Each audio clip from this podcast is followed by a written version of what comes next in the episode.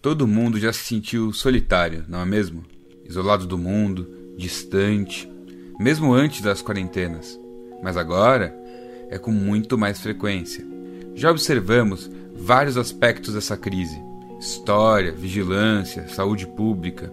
Hoje vamos olhar para dentro e falar sobre saúde mental e solidão. Quem nos empresta seu conhecimento é a psicanalista e professora Maria Homem. Bom, e aí pessoal, tudo bom? Hoje nós vamos falar com Maria Homem, que é uma intelectual pública, uma psicanalista, que também tem presença aqui no YouTube. Todos os links estão aqui na, na descrição do vídeo. E bom, é, se apresenta aí, professora. Oi, todo mundo. Enfim, é isso. Trabalho com psicanálise, dou aula na FAP. Trabalho também num grupo de pesquisa na USP que chama Diversitas e faço vários cursos, palestras e tô ali, né, falando ainda mais nesse momento que obriga a gente a pensar diferente e a buscar simbolizar, né? Falar cada vez mais para entender afinal o que está acontecendo, né? É, fazer juízo do mundo, né? Ajuizar, né? Na medida, na medida em que isso é possível, né? Ah, sim. Total. E, bom, então, vamos começar com uma pergunta, assim, bem essencial para, sei lá, servir de ponto de partida para o que a gente vai conversar aqui hoje, né? Que é a seguinte: o que, que é solidão? E como é que isso se comporta? Como a solidão se comporta hoje em dia? Então, você sabe que num... eu fiz um vídeo específico sobre esse assunto, então eu vou retomar aqui com vocês, porque é uma questão muito clara hoje em dia, onde a gente é obrigado a ficar num confinamento, né? Só que eu diria que a gente confunde muito duas coisas que eu vou chamar de solidão e de solitude.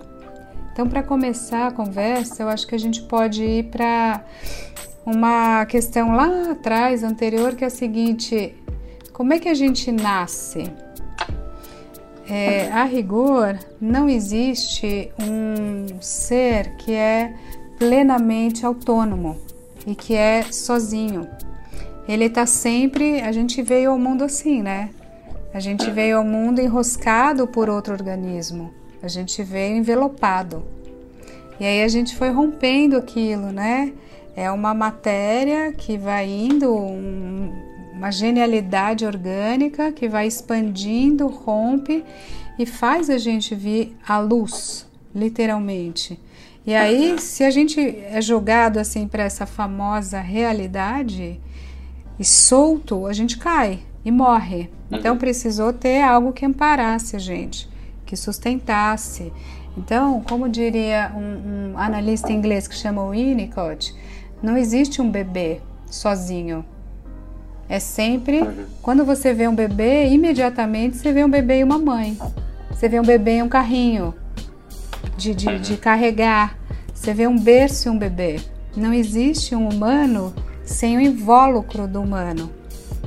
Então, qual que é a, a, a, o paradoxo da nossa existência? A gente é sempre com, a gente nasceu necessariamente com o outro, né? Que, que a filosofia até contemporânea diz Mitsein, ser com, né? Um, um... É, é, é, Heidegger isso, né? É, a base é o Heidegger e quem coloca isso com todas as luzes, né? É um é um grande interlocutor contemporâneo que está vivo, que é o Sloterdijk.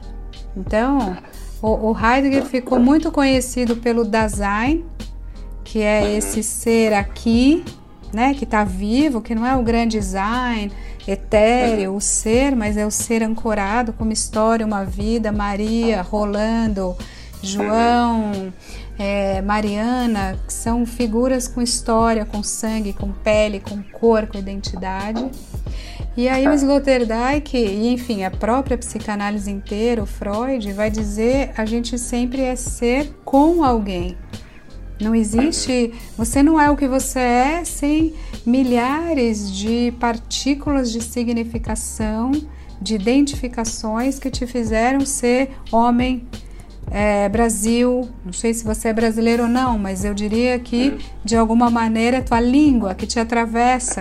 Eu, paulistana, né, psicanalista, várias marcas do nosso caminho e que elas não são, não fui eu na minha individualidade que inventei, ou conquistei, ou criei. Elas são sempre dialéticas. Não é? Eu não posso decidir, ah tá, resolvi ser gay. Não é assim que funciona.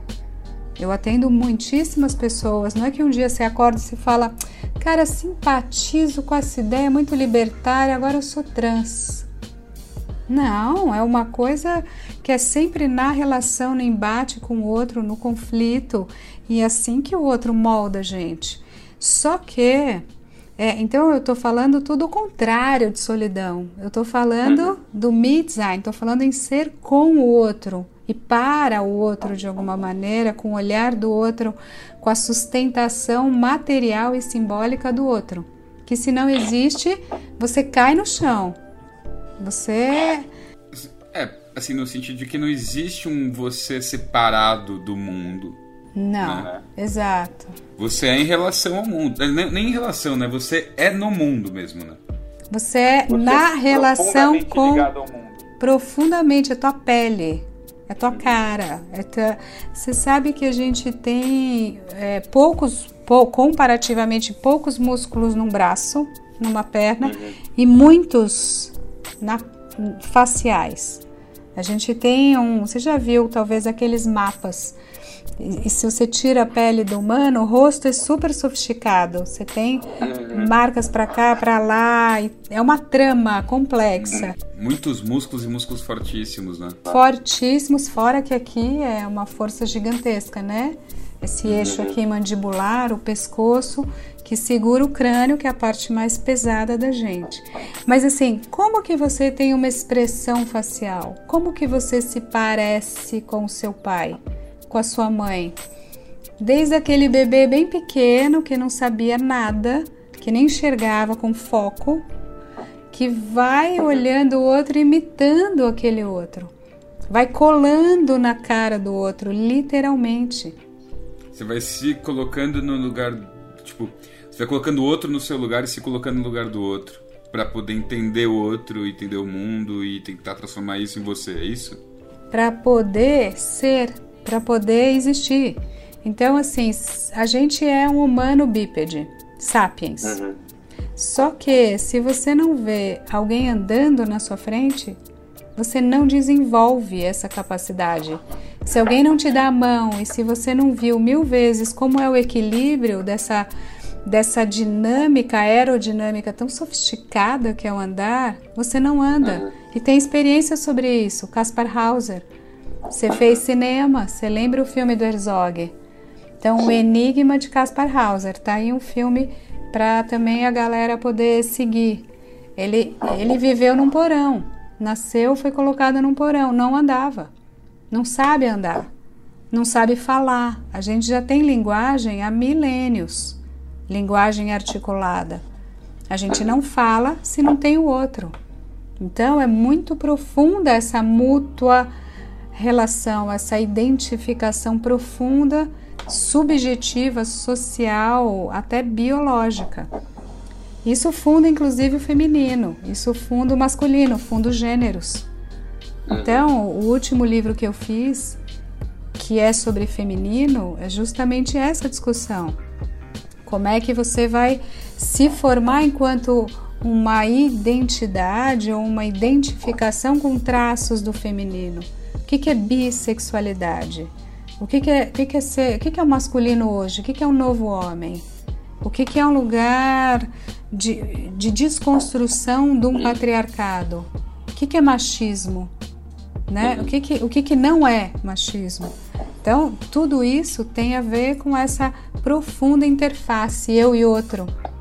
É, acho que assim, é, a partir de um momento em que você deixa de pensar que o mundo é construído a partir de propósitos prontos, né? Então, tipo, o sujeito já nasce com uma com a carga de quem ele deve ser, então tipo, ah, o sujeito nasceu homem e, portanto, veste de tal jeito, fala de tal jeito, se comporta esse papel, e entrega aquilo. Isso dá uma forma meio restrita de lidar com o mundo que vai te estruturar uma série de coisas. Mas se você entende que isso funciona na base de uma construção, esse papel é uma coisa que te dão, então mostra que ela não é uma coisa que necessariamente acontece. Ou então que pelo menos pode acontecer de um monte de jeitos, né? Exato, e que é plural. Uhum. Mas assim, é plural e é fora do nosso controle, né? Porque a gente também não escolhe muito como isso se manifesta. Eu acho que a gente não escolhe nada como isso se manifesta dentro da gente, né? Como, como a gente se dá no mundo. Essa é uma, uma grande questão, é outro tópico que é o da liberdade, afinal, né? Uhum. Então, será que a gente escolhe ou até que ponto a gente escolhe? E aí vem o conceito de inconsciente. Acho que as nossas, eu diria o seguinte, as nossas grandes, radicais escolhas são inconscientes. As escolhas fundamentais, como essas que a gente está falando agora, de gênero, não é você que vai para uma chavinha porque aquilo é menos complicado para você. Então, claro, o mundo vai te propor isso. A gente fez até uma brincadeira com a capa do livro, rosa ou azul. Uhum. Como, como eu até te mostrei, esse daqui é coisa de menina, é uma interrogação. E aí a capa é, é, é, PB as pessoas, mas a cor é rosa, como se o mundo te colocasse um banner de uma determinada cor. E a gente acabou de receber a versão de um outro livro que a gente está fazendo, que é Coisa de Menino. Que aí a gente vai fazer justamente a mesma brincadeira com a faixa em azul. É como se colocassem na gente uma faixa, né? Pra gente ser alguma coisa, só que aí a gente pode e, e, e faz necessariamente uma criação sobre isso. Porque você não vai escolher os traços básicos que te moldaram. É como se a gente fosse um ferro quente e a gente vai sendo moldado, é uma fundição que às vezes até dói, até queima. E aí vem alguém e te fala: Nossa, que menino lindo! Ou eu queria tanto uma menina. Ou eu já tive três meninas, fiz o quarto filho e vem uma menina, mas poxa, cadê o meu menino? Tô dando uhum. exemplos um pouco quase caricaturais, mas isso molda uma história. Quem é você? Em que ordem você veio? O que significou você para aquele que te desejou ou não te desejou? Ou quis ou depois sumiu? Qual é o nome? Qual é a família? Qual é o lugar? Então, assim, tudo isso faz a gente, só para voltar para o início, tudo isso para fazer um grande arco lógico, tudo isso faz a gente não poder ser absolutamente sozinho. Mas Contudo, e aí é a outra face da moeda, tudo que a gente vivencia profundamente a, a, a, ou superficialmente, a vivência, ela está aqui na minha pele, é só minha. É só eu vivo o meu nascimento. Eu posso ter um irmão gêmeo, mas o meu nascimento, aquela experiência subjetivada, só eu vivi aquilo a minha morte, o meu gozo, o meu ódio, minha tristeza, a, a, a seringa que penetra, um, um, uma coisa que eu adoro comer, eu salivando, eu com fome, eu com medo. Eu posso estar num grupo, eu posso estar num campo de futebol, a alegria, o rompante, a euforia. Né, nossas vísceras, né? É minha víscera. My guts. É, é, é tá aqui. É, tá aqui. Então, isso é uma solitude estrutural. É, é isso que é, que é a solitude, é, é você viver, é você se deixar penetrar por, por todo esse mundo que a gente estava falando antes.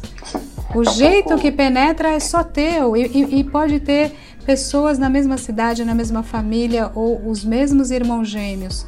Não importa você falar que eles são gêmeos, cada um recebeu e, e processou, elaborou de um jeito único, singular. Essa singularidade, então, ela é uma condição, né? É, é, é uma, é uma condição, condição necessária. Então, é possível dizer que a solidão ela é um aspecto da condição humana? Então, aí é isso que eu tô querendo fazer uma distinção. Eu tô chamando isso de solitude. A uhum. solitude é uma marca inexorável da condição humana. Sim, isso somos sós, somos absolutamente sós. Só que agora vamos juntar as duas partes do que a gente falou, né? A relação também inexorável com o outro, por mais que eu queira, eu, vamos dizer que eu entrei numa crise absoluta, mundo deu para mim. Chega, para, quero descer, ou eu vou para a morte ou eu vou para o Xingu. Vou para uma floresta. Unabomber. Vou para fazer uma casa na árvore, eu vou enfim, o outro vai ser a floresta.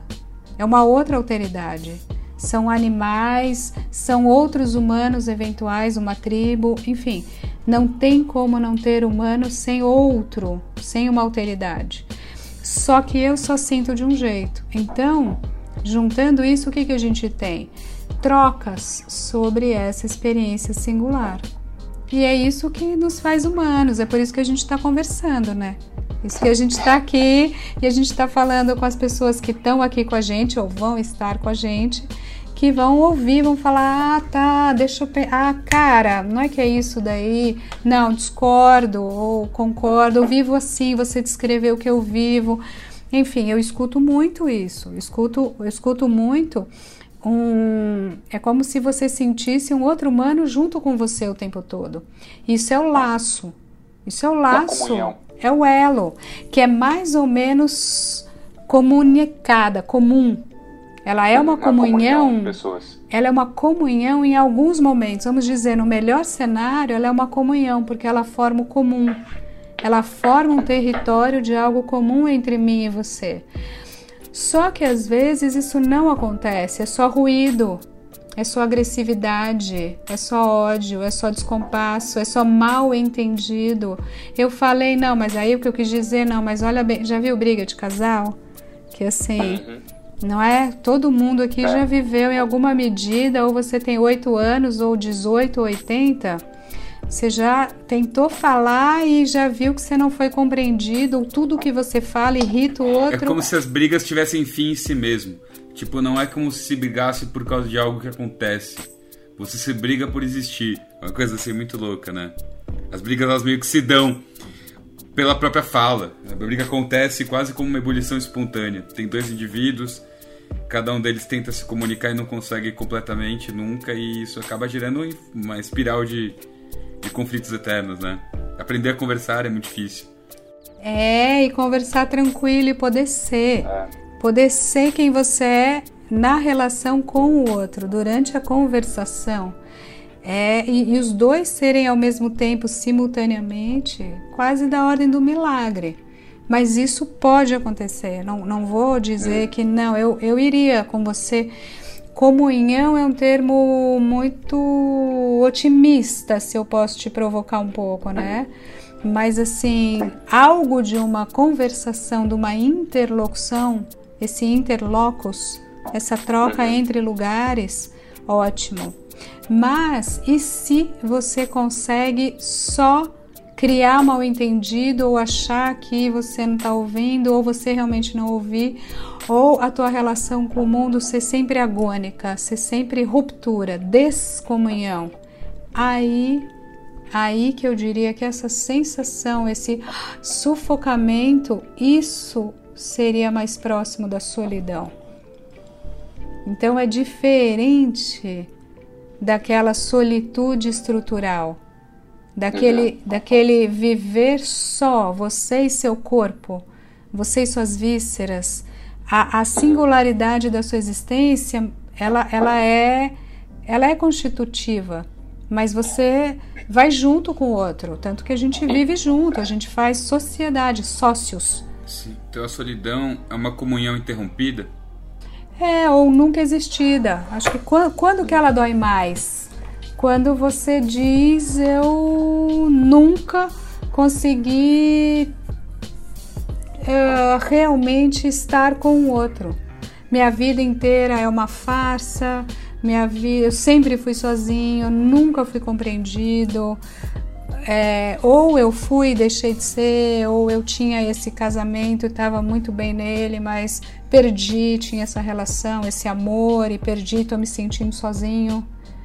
Ou eu mudei, eu tinha uma família, tinha um agrupamento, tinha me sentia recebido, me sentia ah, acolhido e era divertido, engraçado, e de repente, sei lá, fui estudar não, fora não. e, meu Deus, estou em crise, não, não sei quem são essas pessoas, não entendo o que é isso, o que, que é essa linguagem.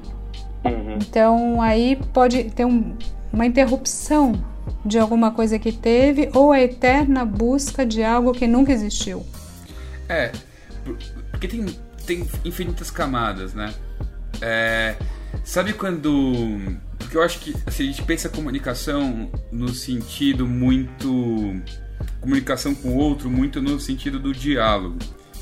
Mas a comunicação é uma experiência muito mais completa que isso, né? São os milhões de músculos da nossa face comunicando de forma um pouco menos, um léxico menos traduzível, mas tipo, comunicando tanto quanto, né? É muito normal a gente ter, sei lá, essa experiência de você conversar com alguém e nada do que está sendo falado importa muito e você sai daquela conversa com a certeza que aquele relacionamento acabou ou com a certeza que aquele que aquele encontro teve outro significado. É, a gente sabe muito mais do que é dito sempre e ao mesmo tempo a gente não sabe nada, né? Eu acho que existe uma ambivalência muito grande na comunicação porque ela consegue muito, mas não consegue tudo.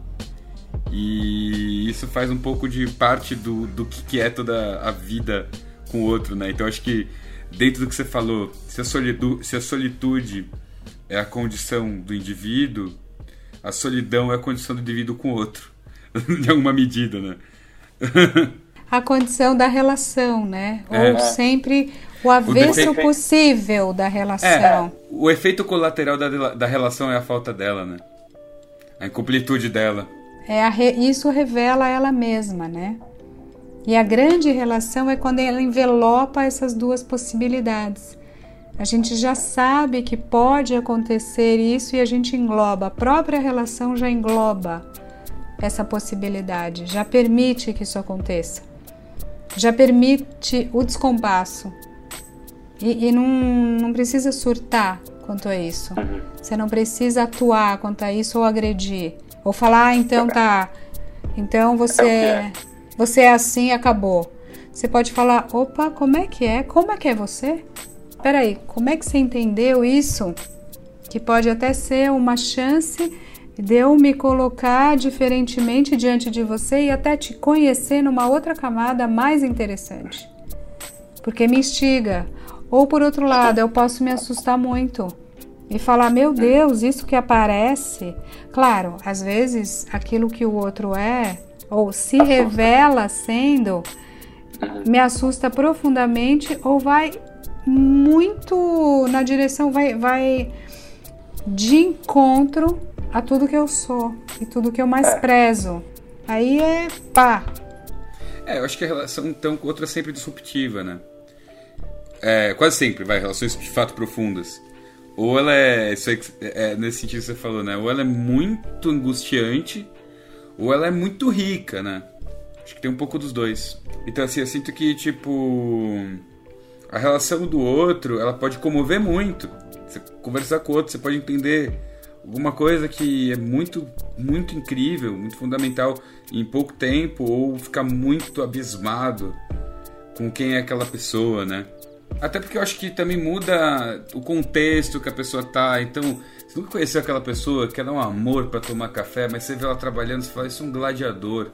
Pessoa horrível para ter na nossa vida pessoal no escritório, sabe? As pessoas são diferentes em lugares diferentes, né?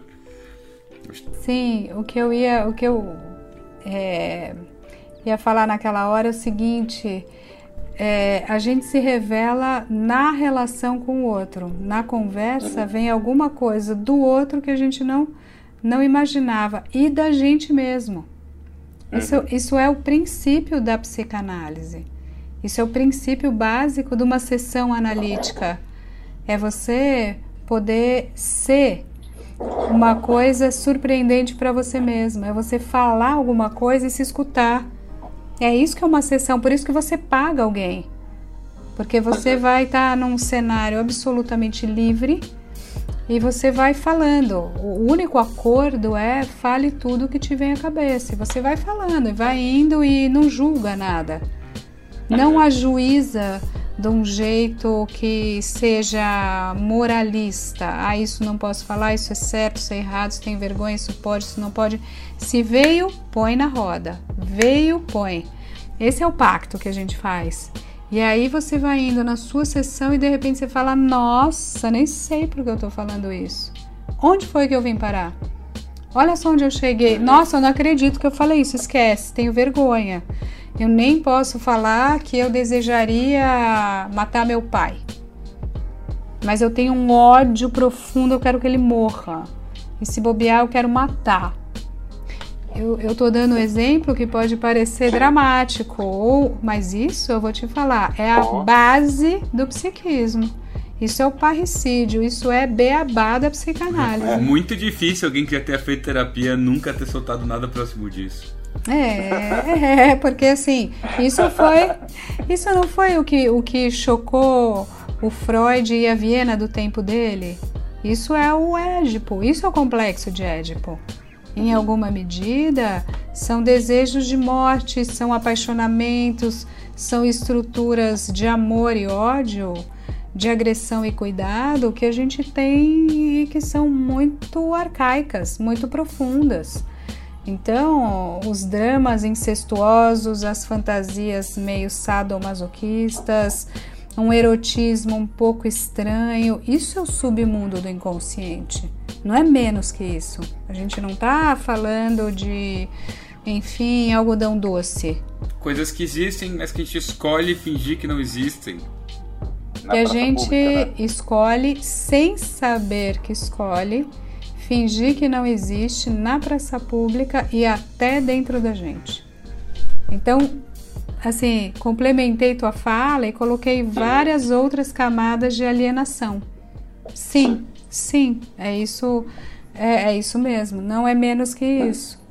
Então, quando a gente está, por exemplo, para trazer a conversa para algo mais atual, quando a gente está no Brasil de eh, 2020 e a gente está no mundo de 2020 atravessando uma pandemia e uma nova conexão com a vida mínima e um código genético totalmente desconhecido e por hora incontrolável, a gente vê é, vindo à tona o melhor e o pior do mundo e da gente mesmo.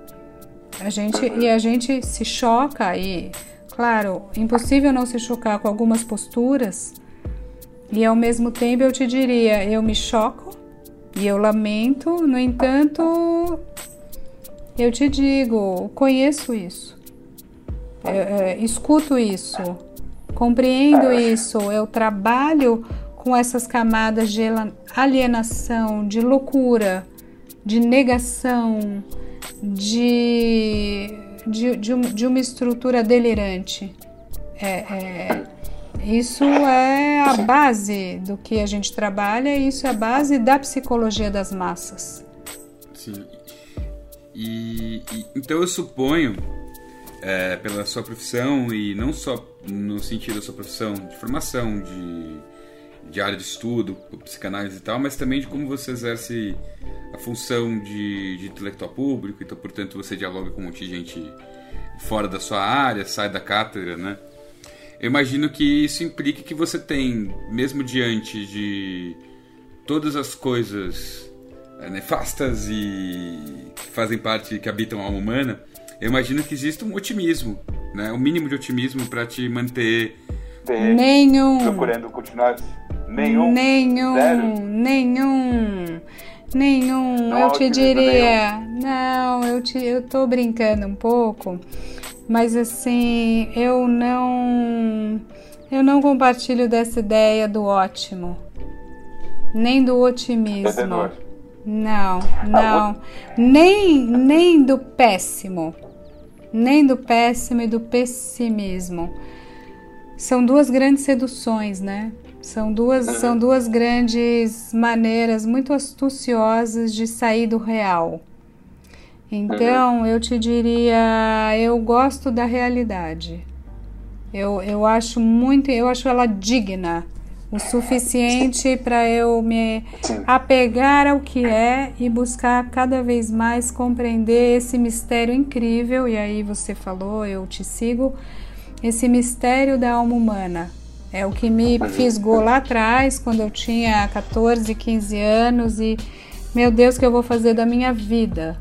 Né? Todo mundo tem esse momento que você, uhum. enfim, é um momento longo, às vezes dura enfim, muito tempo, mas de alguma forma a literatura trouxe para mim um, um, um, descobrimento, né? Porque a, a, poesia, a literatura, o cinema, a arte, né, de modo geral, revela para gente isso. A, a, o que que é? Oi, que, que, que história é essa? O que que que que está acontecendo? Como isso se dá? Como é a vida? Esse enigma é o mais interessante. Então não, não importa muito o final.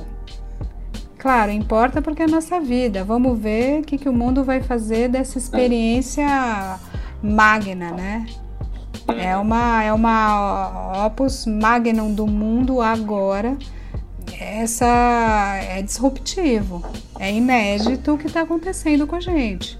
É, é, é, é histórico no sentido que está todo mundo junto vivendo a mesma coisa né? Uhum. É, simultaneamente a gente tem uma sensibilidade muito junta. É um conceito de humanidade que está se realizando. Como é que a gente vai então construir a humanidade que a gente quer? Como é que a gente vai se direcionar para uma realidade que nos faça mais sentido? Essa é a pergunta. É, fora de uma postura do que seria o, o o ótimo ou o péssimo.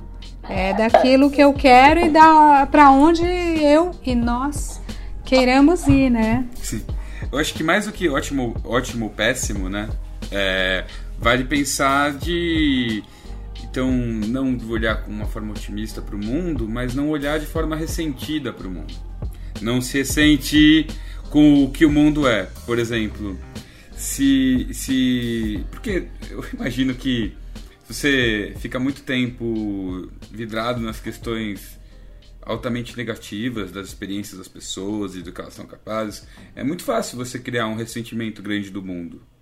Mas ao mesmo tempo, é isso, as pessoas elas são super complexas, né? Existem ambivalências e tipo, existem formas, existem coisas que você olha que parece um horror talvez não sejam, enfim. No sentido de que não é de, eu acho que eu acho que é uma perda de tempo se ressentir do mundo, do mundo, mas eu não acho que é algo que seja muito no nosso controle, né? Essa impressão que passa. Ah, eu diria aí, aí você pegou um conceito chave. E sem dúvida, é, o ressentimento é o afeto mais comum na base das operações de ódio e é o afeto menos elaborado. Então não está no nosso controle, mas se você é ressentido, vá fazer uma análise agora, urgente. E eu diria assim, isso seria um dos grandes desafios para a gente ultrapassar agora. Eu vejo isso se realizando? Não, eu vejo o oposto disso. Mas isso me lembra um livrinho que foi reeditado agora, acabou de ser há semanas da Boitempo, que é o livro da Maria Rita Kell, chamado justamente Ressentimento, que eu acabei de fazer a orelha para o livro. Por isso que eu sei.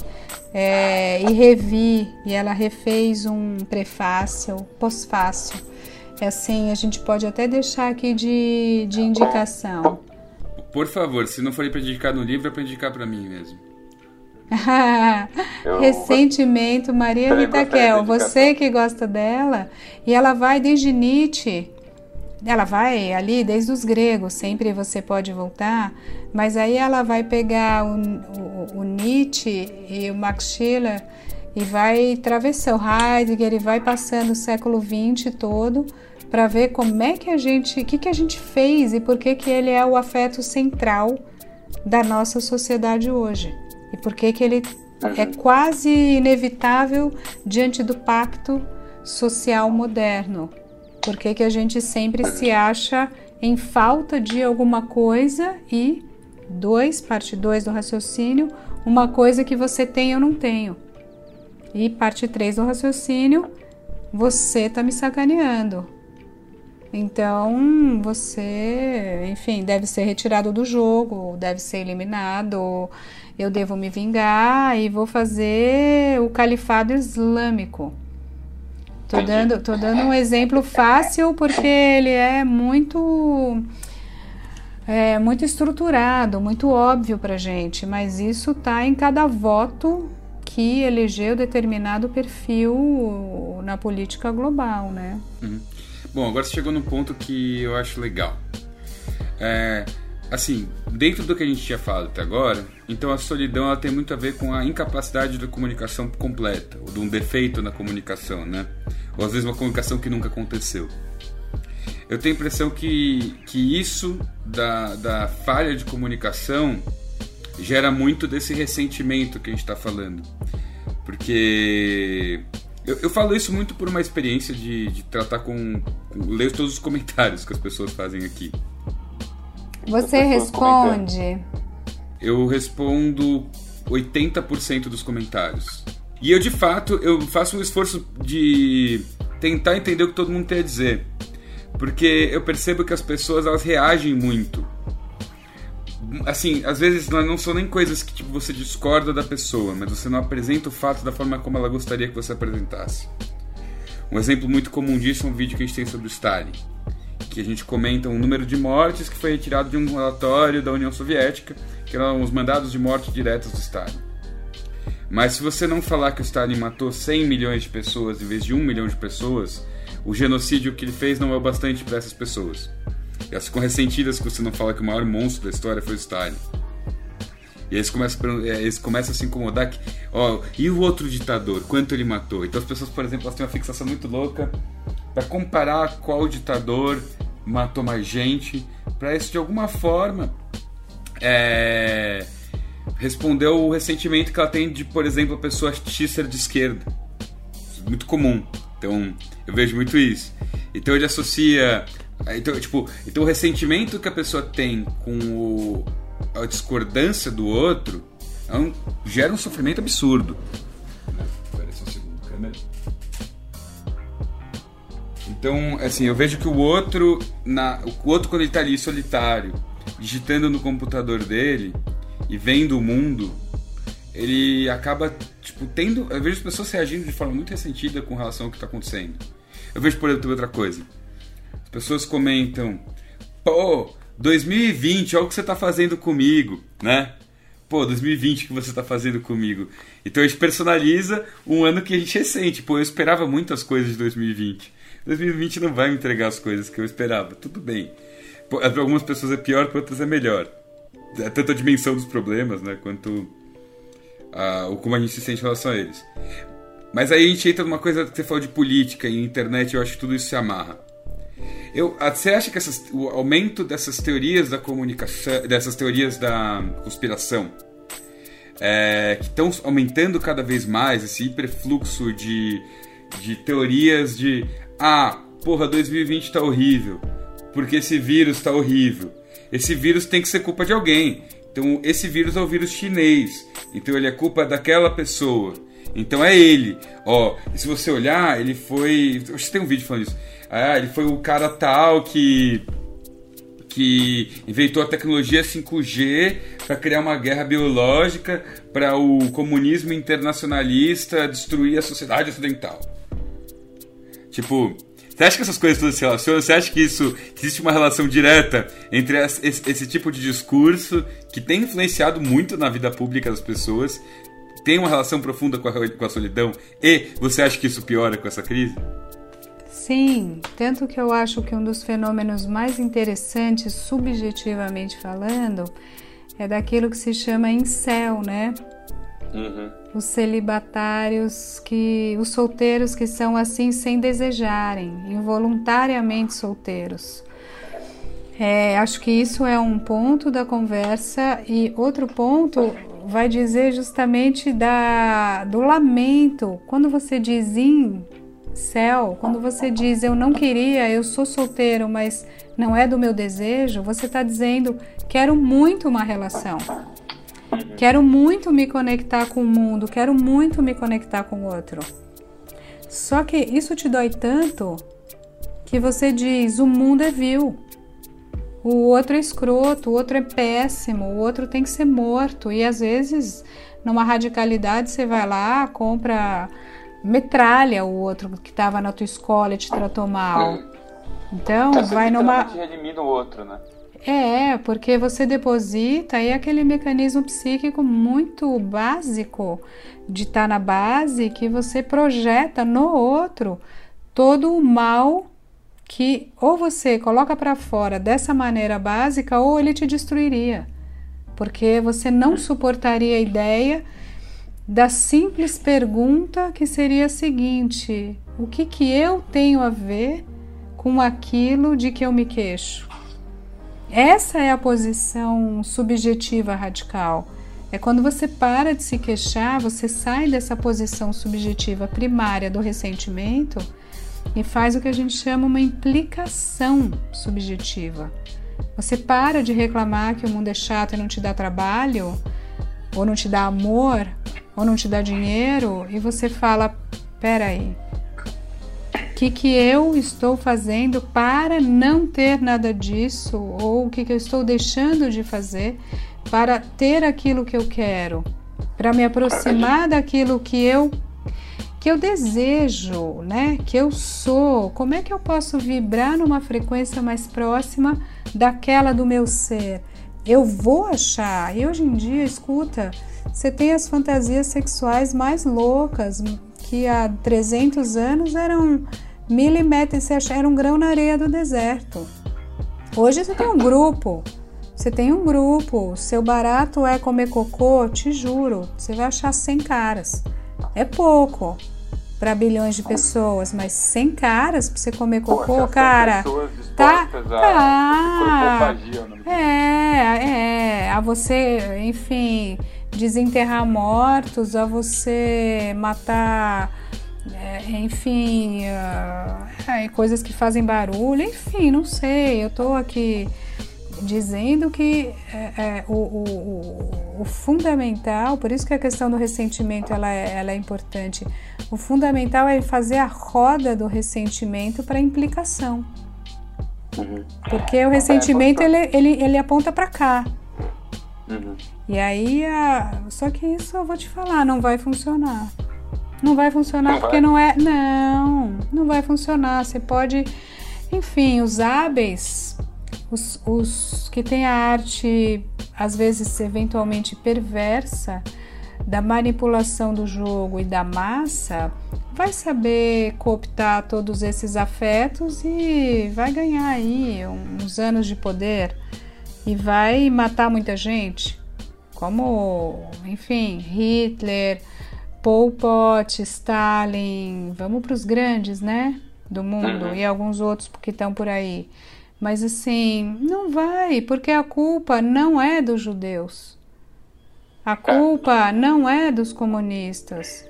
A culpa não é, enfim, do X. Entende? A culpa, é, a culpa não existe. Exato. Culpa do mundo. Exato. É filosoficamente é esquisito se achar um culpado por é... do mundo. O mundo é. Agora você tá comigo quando eu disse nem ótimo nem péssimo. Eu tô no real. Uhum. O real ele é misterioso o suficiente para você dizer o mundo é. Uhum. O mundo é, a realidade ela se desenrola e se apresenta. Eu, eu não diria que ela é a despeito de mim. Ela é comigo e conosco. Então, não é separado do mundo. Você Não. também é mundo. Que é o começo da nossa longa conversa, certo? Uhum. A gente é mundo e a gente é responsável, mas a gente também é autor. É, é, é a dor e a delícia de responder por. Então a gente também pode combinar um caminho para trilhar, a gente pode recombinar, repactuar E qualquer momento é uma oportunidade para fazer isso. Eu diria que agora é um momento de uma oportunidade histórica. Eu não, eu não sei o que a gente vai fazer, mas eu sei que vai ser importante aquilo que a gente fizer. Bom, uh, em primeiro lugar, né, a gente tem. Uh, eu gostaria que você falasse o, como, o que você acha que é relevante para as pessoas para sobreviver o aumento da experiência da solidão agora, né? E a gente tem um desafio em todo episódio que é o ônus e bônus. A ideia do ônus e bônus é um pouco fugir da ideia do otimismo e do pessimismo que você tinha falado. É a ideia de que as coisas são. E que você pode apresentar uma, um lado bom e um lado ruim para o seu juízo de valores acerca do que a gente está passando. Então, ônus e bônus da reclusão. Qual que é o melhor, qual que é o pior de tudo isso que a gente está passando e o que, que você dá de dica para as pessoas? É, olha, como é que você vai atravessar esse período de isolamento social? É, entre em contato com você mesmo, porque a relação primária é eu comigo mesmo. Então você como a gente falou lá no início, você nunca está sozinho. Quando que é insuportável ficar sozinho e quanto vai te angustiando uma ideia de solidão? Quando a relação que você tem com você, ela não existe, ela está escamoteada, ela está escondida, ela é péssima, ela é agressiva, você não se suporta, você se culpa, você se, se agride, você diz que tudo que você faz está errado, tudo que você pensa não faz sentido, que você é sempre menor do que o outro, que você está sempre aquém do que você deveria ser. Então é insuportável. É quando, como se você vivesse com um carrasco. Quando que você pode ter uma conexão interessante com você? Quando tem um espaço de criação. Quando você fala, nossa, peraí, deixa eu, eu li esse jornal, o que que que está acontecendo? Deixa eu, nossa, tive um insight.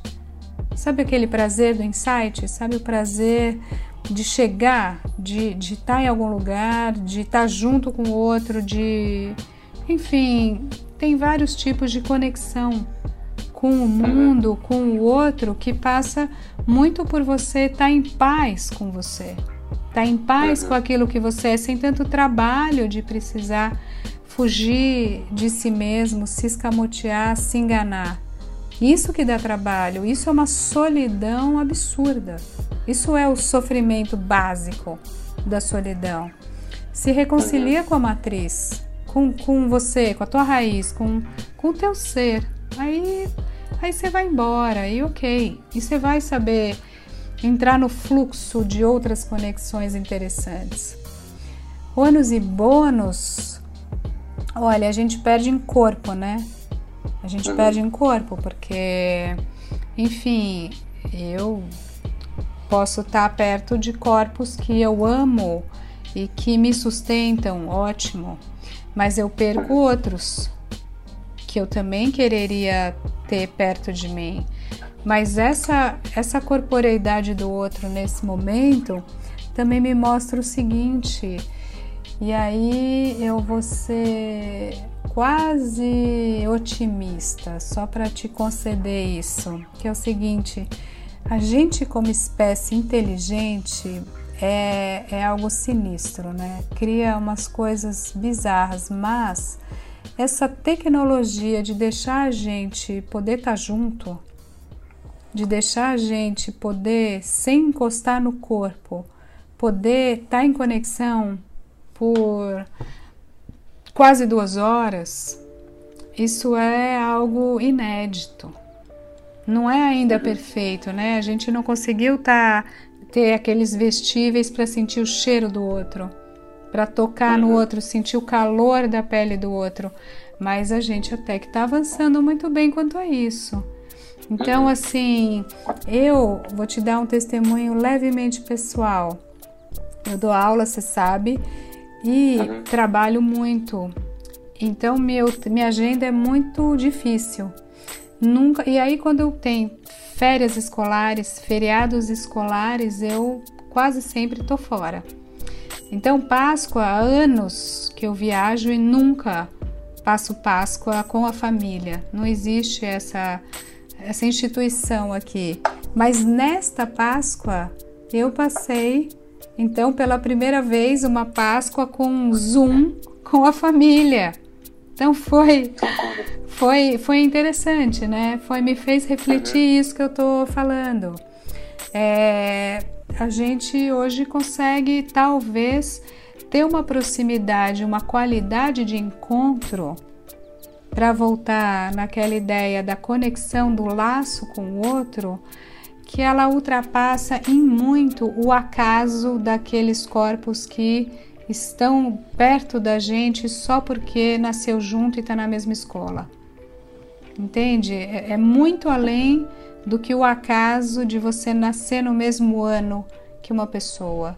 Não, você está em conexão porque aquele discurso, aquele, aquela cara, aquele jeito, aquele gesto te capturou. Isso é interessante. Maravilha. Que ótima resposta, ótima entrevista, professora. Muito obrigado mesmo por ter vindo. Foi um imenso prazer. Que bom. E a gente fechou no fim, né? Fechamos no fim. Na verdade, eu acho que ficou muito mais legal fazer uma conversa honestona sobre solidão, no sentido filosófico da solidão, do que pegar e fazer uma série de perguntas utilitárias. Ah, não, eu foi ótimo. Que... E no fim teve alguma ajuda. Não sei se há no sentido de autoajuda, mas tem algo para a gente ir elaborando junto, né? É, conversa cura, né? Eu fiquei vendo um monte de vídeo seu ontem e, enfim. E bom, é isso aí, galera. Antes de tudo, muito obrigado, Maria. Muito obrigado por ter vindo aqui. Bom, antes de tudo, muito obrigado, professora, por ter vindo aqui, por ter emprestado sua voz para a gente conversar sobre assuntos que eu acho que tem a ver com todo mundo. E bom, gente, ó, espero que vocês tenham gostado desse conteúdo. Se gostou, você deixa um like. Se você não gostou, você me explica por que você não gostou. Você comenta aqui embaixo, enfim, faz o que achar melhor. E bom, é isso, galera. Espero que vocês continuem acompanhando o canal. Espero que vocês continuem tirando as dúvidas de vocês, comentando aqui embaixo as dúvidas, as coisas que incomodam, que assolam a vida de vocês. E é isso, gente. Um grande abraço, muito obrigado pela audiência e tchau, tchau.